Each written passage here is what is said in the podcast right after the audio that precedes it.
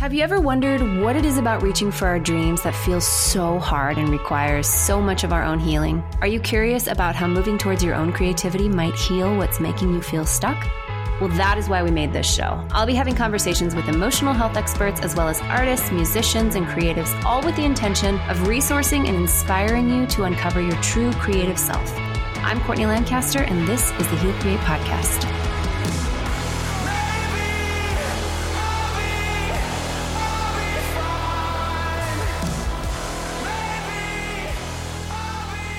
Welcome to another episode of the Heal Create podcast. I am your host, Courtney Lancaster, and today I am going to be giving you guys kind of an overview of my personal healing journey. And the way that we decided to do that was by having a conversation with my brilliant and wonderful assistant and podcast producer, Emily Smith. Emily, welcome. Thank you for having me. Of course, absolutely. I think it was your idea to do it this way. We had talked about having having you on the podcast more. Um, Emily has worked with me for a how at least oh years. Yeah, it's yeah. coming up two years. Yeah. yeah. And I just absolutely adore her, but she also has has similar interests in everything that I am pursuing and also is a life consultant herself, also compassion method trained. And we'll include how to contact her and how to find her in the show notes. But we had talked about having you more on the podcast. And the first idea you had was why don't we do an episode where I can just kind of interview you about your own healing journey? Yeah. And so that's what we decided to do. Yeah, am I leaving anything out? No, I think you're. I think how that's got it. here. Yeah. If any of you guys have followed me for any amount of time, you know that I um, am really passionate about. I think, in a nutshell, offering hope to those who have gone through any kind of intense um, emotional healing journey, grief, transitions, because I myself have been there and because it completely blindsided me. And so, walking over the last eight years um, and learning and making mistakes and doing all of that stuff, and I don't know, that's really just given me a passion and also a lot of relatable clarity around what it actually looks like to walk through this. So, um, with that being said, I will hand it over to you and be open to the questions. Yeah.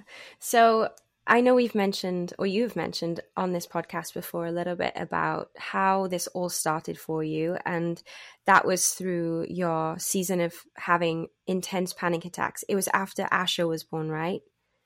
Yes. Yes. Yeah. After my second born, yeah. um, my second son was born about three months after I woke up in the middle of the night mm. with intense panic attacks. Yeah. Like out of the blue that had never happened yeah. before and you kind of just were faced with this experience that you had no grid for is that right like mm-hmm. you kind of mm-hmm. you had no idea what was happening yes i had no idea what was happening and now having worked with clients i know that it's different for everyone and a lot of people kind of come to the healing journey or like pursuing therapy or getting support or trying to understand what's going on with them because maybe they have struggled with anxiety their entire lives or maybe they had they were yeah. their depression just got so bad that they couldn't you know go on any longer without getting help my situation wasn't like that at all I, which honestly just really shows a lack of self awareness up to that point because there, in mm. hindsight, are so many flags that I can see. But up to that point i was like sailing. I was i had plans i was doing things i was like uh there were a lot of like instability signs that i missed and i just kept going and going and going and mm-hmm. then three months postpartum with asher i was at a movie with my best friends. I remember because it was like the first night that i was going to go out with my friends after you know being in yeah. the baby trenches and um, it was interesting because it was a movie where the mom was to pass away and she was like telling the dad what to do, like giving her her last advice on like how to take care of the baby. And I remember uh, just a you know trigger warning for anyone listening, just describing panic attack symptoms, feeling that like intense um, feeling of like my heart was racing and I all of a sudden felt like I have to stand up right now and my thoughts started, you know, speeding. I felt like I was sweating. I was like mm. had no hmm. idea what was happening and I went into the bathroom at the movie theater and I was googling like what is a panic attack? Because I had no idea, but I I was panicking. so that's yeah. what I was, I was literally panicking. Mm. So that led I could not calm my body down and I ended up going into the um, emergency room the next night. And they basically just said, yeah, this is just kind of postpartum and um, didn't really give me a lot to work with, asked me questions, checked me out, and it was like, you know, just need more sleep. Yeah. And that was really the beginning of like the journey. And that was eight and a half years ago. Yeah. Wow. Yeah. So, what was the first support you received after that time? Like, what did it look like for you, you know, after you go to the ER and you have this experience that kind of shakes your world? Where mm-hmm. did you go first for the support yeah. that you needed? I started with a cognitive behavioral therapist. Yeah. Um, a Christian cognitive behavioral therapist because at the time that was imperative that I made sure that I was with a Christian. And um there's there's nothing wrong with that. There's like that's, you know, having a similar background and context with with somebody can be immensely valuable. It it can also bring a lot of safety to your system. But um this was a particularly religious cognitive behavioral therapist and had me like doing a lot of like asking Jesus to forgive me. And, anyways, it was a few months of like basically getting up back in control, which now I can see was me like sort of putting everything back down, shoving everything back down. Yeah. And um I did get on antidepressant, anti anxiety medication for I think like six months. Okay. And I just tried to pretend that it never happened. I just was like, yeah, you know, uh, I could always sort of feel it under the surface and was kind of managing that like ocean. Like, you know, you hold, you like kind of yeah. hold things back. And um, yeah, I could, I was just like trying to manage that and then pretend it never happened. And that was not sustainable. But I took a break mm. from from getting any kind of support for a couple of years and coped in various ways. Yeah. You know, yeah. Mm, yes. Sounds like that was the safest thing to do at that point, almost. Like it actually wasn't mm. safe for you to go through the process of healing because you didn't yet have the support there that you really needed to be able to like be with all of those really scared parts yet. Yeah, it's a really great perspective. I don't know that I've ever thought about it like that, but I think you're exactly right. It was the safest thing that I could have done at the time. Mm. And I threw myself into ministry and worship leading. I was a worship leader at a big church and I um and I loved it and I still love that. There's nothing like necessarily wrong with that. But even just you saying that right now, I think there's probably a greater invitation for compassion on that girl who went through that because. I mean, mm. there are a lot of ways to cope. Worship leading is not the worst way. Um, but there were other decisions that I made, other things that happened as well that were not were not healthy and yeah. didn't serve me long term. But at the time, yeah, it was it was totally totally the safest option that I had. Yeah. And so when you moved to Northern California, and that was when everything sort of unraveled a little bit more in in a yeah. new way. At that point, I guess how how did you know when it was time to get help again, and how did you know who to get help from? So 2017, I moved to Northern California, and I was initially really excited, and then I absolutely fell apart. I mean, I think we I'll just say what probably everyone's thinking. The shit hit the fan and it was truly a nightmare. I mm. for lots of reasons, it, even since it's my story I can tell the details. This is not like everybody doesn't need to know all of these tiny details, but I had lived in the same place my entire life up to that point. I had lived in my hometown for yeah. 33 years. And then I moved to this new place. So now I know how huge of a deal it is on your body to move. Yeah. Um, to move away from your family, which was a rite of passage I hadn't gone through when I was 18.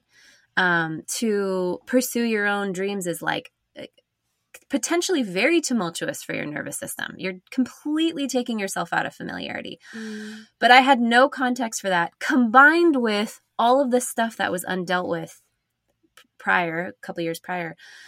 And it was just so overwhelming to my nervous system. So I was experiencing like such extreme anxiety, mm. such intrusive thoughts. I mean, that's thoughts that scared me. I could not figure out what was happening. And then um I right when I went there I was um on a stage to be a worship leader, which I did love, but again, so overwhelming to my nervous system and I would just override my nervous system. Um I think what's important it feels like an important part of my story is understanding like I was in a context where everything negative that was happening to you was an outside enemy force. It's one of my least favorite things about my evangelical history is that so much of um, normal emotional processes were um, yeah. demonized, literally demonized.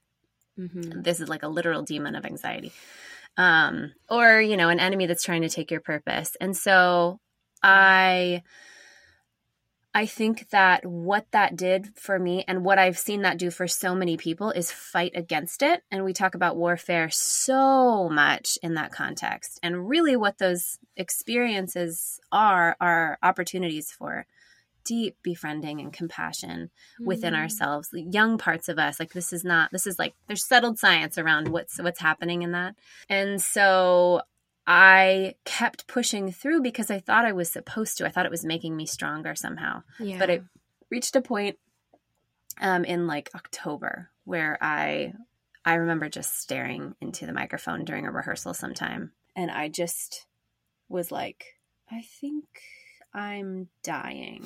And I just like started sobbing. Mm. And the head of the school came up to me and was like, Okay, so you're not okay and that's okay. It's okay to not be okay, but like you're not okay. So, how can we support you? What do you need? And so for me, I met with the cognitive behavioral therapist. I met with the spiritual transformation lady, and then I met with Laura, and Laura immediately put me at ease. I had been in so much stress up to that point that I remember feeling so much relief in my mm. first session with her. And it was really because she just taught me how to be okay with not being okay. She helped me understand what a trigger was for the first time and how what I was experiencing showed unresolved trauma and a lack of self compassion and a lack of sense of uh, worthiness, like low or high shame. Yeah. And so that was the beginning of like the real healing journey that mm. I went through. Mm. Um, everything up to that point was a lot of coping. Yeah. Yeah. Mm. And that mm. was about, yeah, six years ago. Yeah, yeah, what you said about anxiety being a demon or like a spiritual thing that's on the outside, that in itself mm-hmm. like keeps you in so much self protection. You're in Absolutely. sympathetic every day because you're like, what do I have to fight today to yeah. make it through or to be a good Christian or, yeah. you know, make God be happy with me? And I think sometimes yeah. we don't say those things or we wouldn't say we believe those things, but that's what's happening like under the surface when you're like, I'm just going to pray it away. I'm just going to pray or I'm just going to worship and it's going to be fine. Mm-hmm. And then yeah, it never actually is with those parts that feel so scared that they're being attacked yeah. or like something totally. terrible's happening, you know? Yeah, and like that's yes, you're absolutely right. And that's something that I think I wish more people understood in that context um in the evangelical world is when you experience experience something painful or terrible anytime you're triggered, anytime you experience anxiety, depression, fear, intrusive thoughts, it's a young part of you, which just means that the person that you were when that happened wasn't able to actually process and feel safe to um, resolve that yeah. in that time and gets frozen in time so to speak mm. in your in your psyche and actual like neurocircuitry. Like it's it's like an open file in a computer. And that is what happens how that manifests later in your adult life is in anxiety. When when something reminds you in the present of something that happened back then that your younger self didn't know how to make sense of or process or feel safe afterwards then that file is open again that younger part of you quote unquote yeah. comes into the present moment takes I mean, it takes over your body is kind of a dramatic way to say it, but it's kind of it. It does feel like that. Yeah, like you are does. all of a sudden, right? And so the things that little kids are afraid of, they do feel like demonic attack. They do feel, yeah. you know, like terrible, scary, scary monsters. But in therapy, in I mean, a lot of like, a line in cognitive behavior, behavioral therapy that I remember hearing was, "If it's hysterical, it's historical." So if it's a big giant reaction, mm. I mean, the mm. big trigger, the younger you are. I think that's how Laura Duncan says yeah. it. And um, when those big, big triggers come up in you know, really dark, scary thoughts, really dark, heavy feelings. That is not the time to fight because what your body is craving in those moments more than anything is deep, deep safety. Yeah. Not um, fighting, not fighting off, not mm. warring. And so, what that does to your nervous system and your experience is it adds to the little kids' level of fear. It adds on top of that an adult fear and terror, which just tells your nervous system, okay, this person is in active danger. We need to shut her down as much as possible. I think what was interesting about it, though, is that when I was actually in it and I did think this is spiritual warfare and I do need to fight this off, there is like a, a, a moment where you do feel relief. Yes, you do. And then it comes back even stronger. Yeah. And you're stuck in that cycle then. You are. And then it persists. Mm. And then you Mm. think that you either aren't fighting hard enough or this outside force is stronger than you are. Nothing heals and softens more than making friends with those scary, scary feelings inside. And sometimes Yeah. we need a lot of support to do that, Mm. especially if we've been told for years that they're demons. Your nervous system is already primed to um, protect you against your feelings if you have been told that you know there are a lot of there's a lot of demonic activity out for you so yeah. Yeah. Sounds like you had to do a lot of unlearning there. Yeah. Mm. Yeah. I really did. I think that's a big part of the healing journey is is that unlearning. Yeah. So after you met with Laura and you were Mhm. working with her, what happened next for the next couple Yeah. of years there in Redding? Yeah, working with Laura Duncan changed my life. She taught me, I always joke about this, but she taught me self compassion from scratch. She's just an amazing, calm presence and just such a wonderful, like, uh, teacher of self compassion. And so I was her client for a couple of years. Um, and then I transitioned into, I interned for her and then I worked with her. And she offered me such an amazing foundation. But I found that there were things that were coming up that were, she would admit, outside of her scope. I felt a little bit exasperated after doing so much deep dive work around this that I was having really, really big things come up. In hindsight, again, what I know is that I had actually built capacity to deal with and remember some of the really deep things that had happened to me. Mm. And, you know, we definitely don't need to be worried about suppressed memories, repressed memories, because the more that you build safety, and if, you know, and you have support, they come up and they come up for your own healing. Yeah. Not everyone has terrible repressed memories. Um, but if they do happen to come up, it's because your body's trying to resolve it, not because you're going to die. But it kind of can feel like that when you're in it. Yeah. So what I was discovering was my need for a trauma therapist, a real like um, somebody that could actually help me. And I found somebody.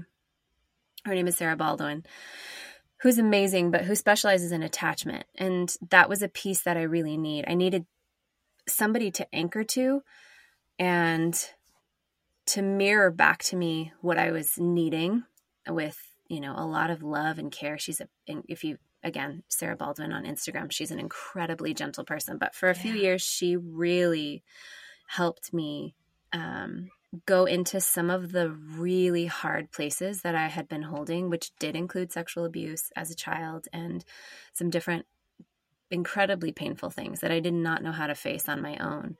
And that was vital for for me Mm. um in order to heal yeah and walk towards the things that I was moving towards. The thing with Sarah and my time with Sarah was that's when I really started to understand and learn about the authentic self because when you have so much trauma and when you have so much to process, it's so easy to get caught in this like stage of healing Mm. and stage of like really trying to figure it out, really trying to get all of the resources. I had spent like an entire year in there pretty much like completely hidden and so confused about what I was supposed to do and what I Mm. wa- even wanted to do. I remember listening to this one podcast with the author of this book. It was called A Stroke of Genius. Um, I'm going to have to look up her name. We'll include it in the show notes. Yeah. She did a TED talk where she basically talked about how she had a stroke that rendered her completely, um, she couldn't communicate. She couldn't move anything. I remember. She this. Yeah. Yeah. uh, She was like in a bed, couldn't do anything. And it shut down all these parts of her brain except the part of her that was just joyfully aware. Yeah. And so, oh, and they thought, well, that's her life. And over, I think it was the course of nine years, she like completely reconstructed her her ability to do everything and now she writes books and talks and stuff but what So she crazy. discovered was she's like in my conscious creation of like who I wanted to be I recognized because her memory like everything that she was before had been wiped out and so as it all came back li- online she had a choice about what about who she wanted to be and who she didn't want to be Mm. and that was kind of how I felt about trauma. Like it, when it came to the surface, it kind of wiped away everything that I thought I was supposed to be doing. But in a way, that was actually really empowering because from this point, I can create, I can create the life that I want. I can create the beliefs that are actually supportive and not built out of shame and not Yeah. built out of um, terror, but actually are really empowering beliefs. And I just remember there was like a a real pivot when I learned that I had the ability to build a life based on health and based on like what really lit me up. And Sarah told me one day we were talking about like uh, your dreams, like the things that you dream about doing. And she kept asking me, and I'm like, well, how do I really know? Like, what's what dreams are my ego and based out of trauma, and what do I really want, and how do I? And she basically taught me about trusting what lights you up. You Mm. can trust what lights you up. And if I look back over my entire childhood, what's lit me up is exactly the same as when I was five years old. It's singing, it's connection, it's being feminine, it's connecting with people. It's always been the same. But she said, dreaming is imperative for healing. And that I feel like I can remember exactly how she said it. I can Mm. remember how she looked at me when she said it. And I remember such a like epic click in my brain. Yeah. Like, of course, dreaming is imperative for healing. Like, you've got to give your nervous system somewhere to go, yeah. somewhere new to go. My nervous system had only been circling around, like, what's dangerous? What's going to come up next? What do I have to heal next? Where do I want to go? And that shifted everything for me. It was such a pivot point in my life of the first steps of me really getting out of that hole Yeah. was uh, paying attention to my dreams, paying attention to what inspired me, and just taking baby steps towards that thing. Yeah. So that was, you know, for the last few years of of working on that, and my everything that's come out of that, my work and the way that I am with my kids and my body and my friends, have all really been slowly being rebuilt because of everything that I went through but then this this shift of recognizing how how powerful I am in being able to create a healthy and beautiful life. Yeah. Oh, it's just so good. Sarah's messaging is so hopeful that like yeah. You don't have to stay stuck in the trauma vortex and just like only Yeah. just be in this like healing bubble that feels so small. it's like, oh wait, there's so much more. There's so much more to to discover and to do beyond that. Yeah. Mm. There's so much more. And I also feel like so many of the healing accounts on Instagram, uh, which I am a huge, I'm a social media fan. I think it's an amazing tool for Mm. connection, for self expression, for learning. If you can curate your Instagram in a supportive way, I think it's excellent. But there are so many people out there and books and, you know, teachers and accounts that have this sort of need to point out what's wrong with people in order to point out what they need instead. Yeah. And I think Sarah taught me a way to inspire people into their healing, to inspire people to Mm. move forward out of like, you're not going to believe how good it's going to get. yeah. And that was really something that resonated with me so deeply. I felt really burned by a lot of the the teachings out there that were I mean, probably well intentioned, but trying to show me how jacked up my nervous system was, trying to show me how how you know effed up my religion was and like all of these things that for a moment did get me like yeah in my justice you know button. Like yeah this isn't right or like in my i need to fix myself kind of Yeah. place. But really it's like when you recognize oh it actually gets to be to get better and better and better. And when you believe that it doesn't necessarily mean that you're immune to the pain of life but it means that you're um, not defined by the pain of life and it doesn't get in the way of you building the beautiful life that you're here to build Mm. I also remember kind of getting to a point where I was like, why are all these accounts that I'm following just telling me how broken I am? And I don't think that's the the point, but the messaging underneath it is almost dysregulating. Like it doesn't feel like it's Yeah. coming from a ventral place of like everything's actually going to be really good. And I know Yeah. why it can be like that, if Yeah. that makes sense. When we've been in so much pain and trauma, that can feel so safe and normal that we almost forget that, like, there's goodness out there and that we can choose to look at the supportive messaging and actually build our life and even our healing journey around the things that feel really nourishing instead of like yeah. Oh no i have to dive into all of this pain and like go back to all of these yes. memories. Because it can feel like that sometimes like you start on the journey and then you're like every box gets opened and you're like Yeah. which one do i go to first? Yeah. and like it can feel so overwhelming but yeah i know we've talked about this like how do you make it so that you anchor more to the goodness and true self and like Yeah. the hope and that you get to create your life which is like your message really with this podcast and everything that you're doing yeah Wait, what do you say? Your healing requires your dreams, and your dreams. Your dreams will always require your healing. Yeah. Yes. your healing needs your dreams in order to unfold. Yeah. Yeah. I had a um you said that all so well and I agree. And I I had this client that was like, I just I get discouraged by like how much work I have to do. Mm. And I was like, I mean, I get that so much. Yeah. But I was like, let's reframe that.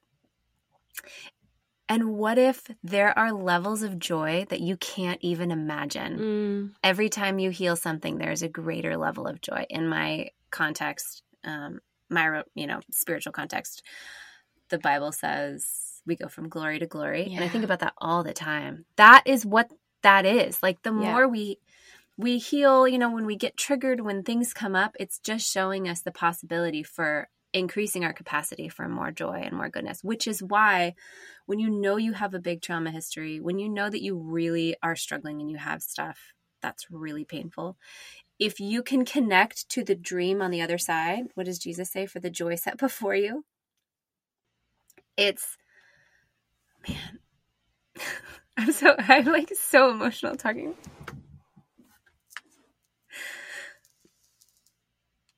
It's so worth it. Like what else are we here to do? What else are we going to do? So it's not looking at how broken we are it's looking at what's in between me and the deepest connection to joy and to God and to myself and others that I can possibly experience on this earth. Yeah. I didn't expect to cry Yeah. so much today. Mm. Yeah.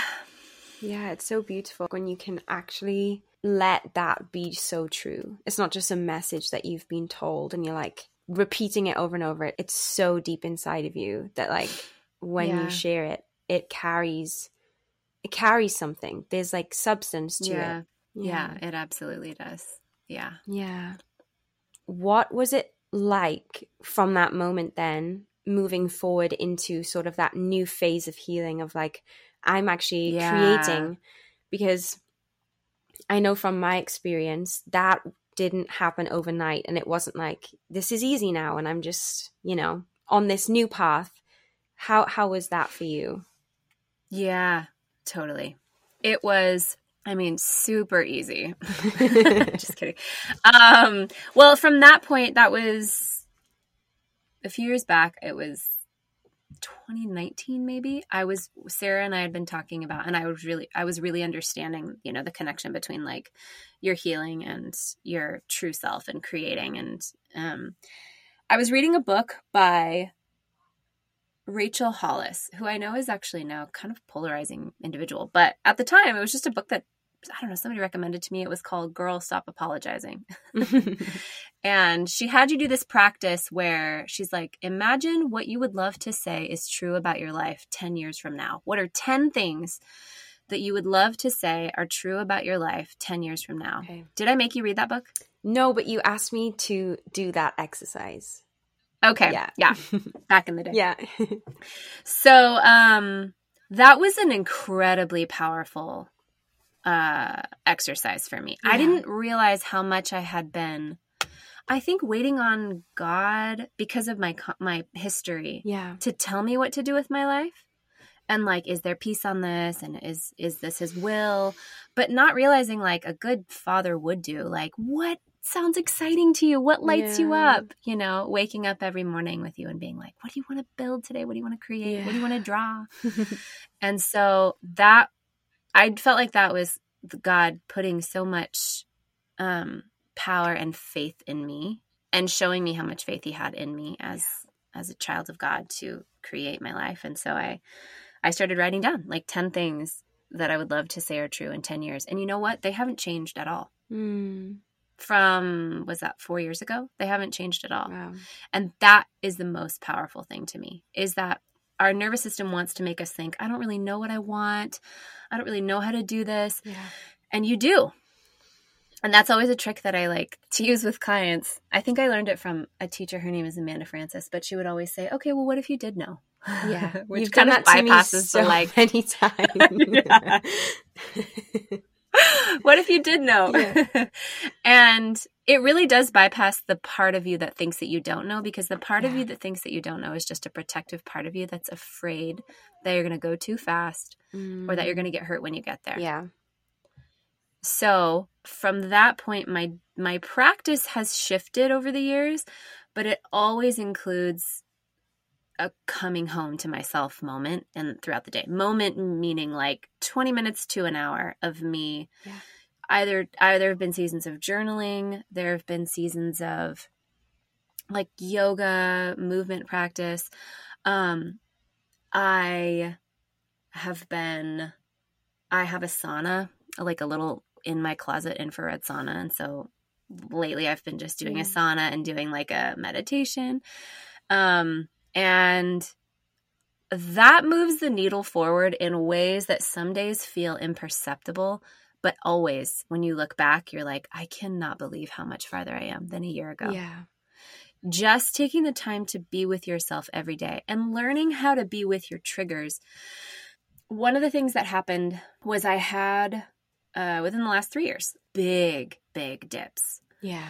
And what I know now is that I have in, I had been increasing my capacity so much. I mean, I had moments where I was like, I'm totally over all of this. I'm so good.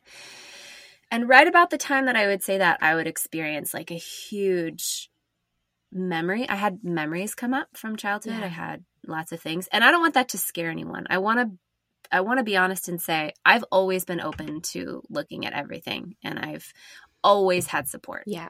So I wasn't like going rogue, you know, freaking out, trying to hide it. I was like, okay, I have been doing really well and now I feel like I'm falling apart.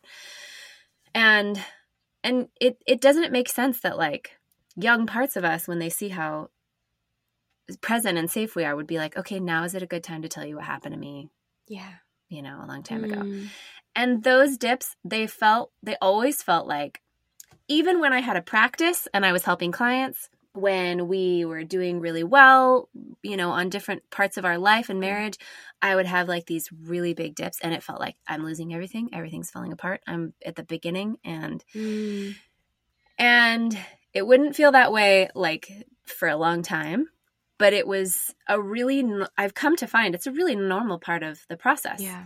you a new trigger a new layer comes up and it feels like you're dying but then when you know how to like remember who you are Yeah. remember what lights you up remember who you're connected to god and other people then you do come out of it with a new level of healing and a new level of peace and really like if you want to get somatic which just means like if you pay attention to your body you feel so much lighter yeah.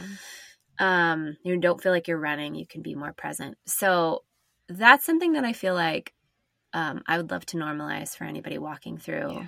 like their own healing journey those dips are real and they're not a sign that you've gone backwards at all Mm. they're a sign that you actually have what it takes to face you know uncomfortable things discomfort tolerance is a big part of the journey and what's crazy is it's way more painful to not feel it than to feel it over time Yeah.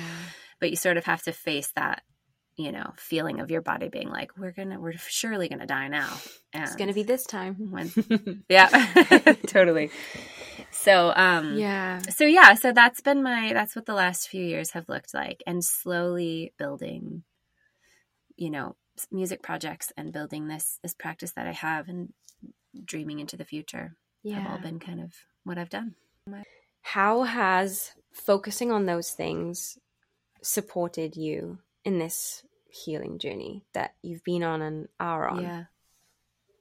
Yeah. Anything that I've had an idea for has felt very messy and very uncomfortable for me. Yeah. Um especially coming out of deep depression. And that's something maybe I should say if it helps anyone to know. I was diagnosed with depression, anxiety, I had PTSD. Like I wasn't like oh, I was in a funk for a while. Like I was really Yeah. really with a highly impaired nervous system and deep trauma and anxiety and depression. And I always felt like I wanted to heal. This is just personal to me. It's not even anything I recommend or don't recommend, but for me, I always felt like I wanted to heal without antidepressants. Yeah. And um, I I was on antidepressants, uh, yeah, like eight and a half years ago for a few months. But when I was really going through it, I always felt like I didn't want to get on antidepressants. And I would just write, I'm going to heal so effing hard. That's what I, I just decided, I'm going to do this. Yeah.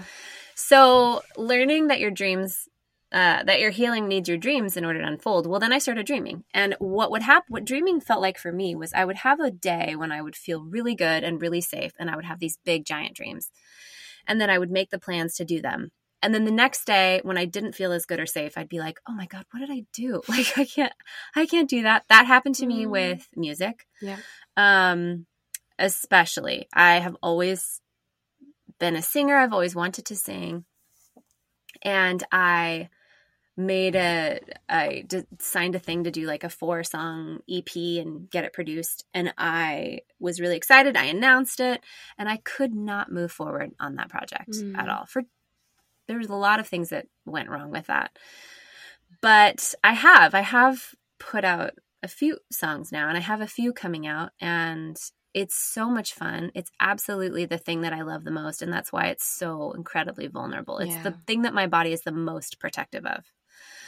Um, getting hurt when I'm doing the thing that I love the most, which, by the way, will always feel that way if you have been in high levels of self protection. The thing that you actually want to do is the thing that your body will try and talk you out of doing Mm. or procrastinate on it, which is another protective thing. So, music is like the it's like the lighthouse in my life. It's always calling me forward and it's always calling me. Um, but it's also like the thing that requires so much of my healing because it's the most vulnerable. Uh, the podcast was touch and go. Like I, I feel like I had the idea, and it was like even like the title. I just like was driving one day and I was like, oh, I need, I totally need to do this. I'm going to do this. Yeah. Somebody was trying to talk me out of the title. They're like, you need, this doesn't make any sense. You should call it something else. I'm like, oh no. Like, I remember thinking like, well, I didn't pick it. It's just what it's supposed to be. Yeah. But then I'm like, well, I did. I mean, I did pick it. So I think that that just is like, like it was just like a God dream. It's Yeah. like God was like, It's like when you say that the songs just come to you and it's like Yes. downloads through Yeah. you. It's like one of Yes. those kind of moments when you just know, oh, Totally. this is it. And I don't need to yeah, overthink it. totally. Which is available to everyone. If anybody doesn't feel like that happens to them, most likely what happens is that it does and they don't trust it. Yeah. So, and that still happens to me too. But yeah, the the podcast and then even my practice um was something that I just kind of grew and grew. I feel very very comfortable in now. I feel I love my clients. It's like just a really beautiful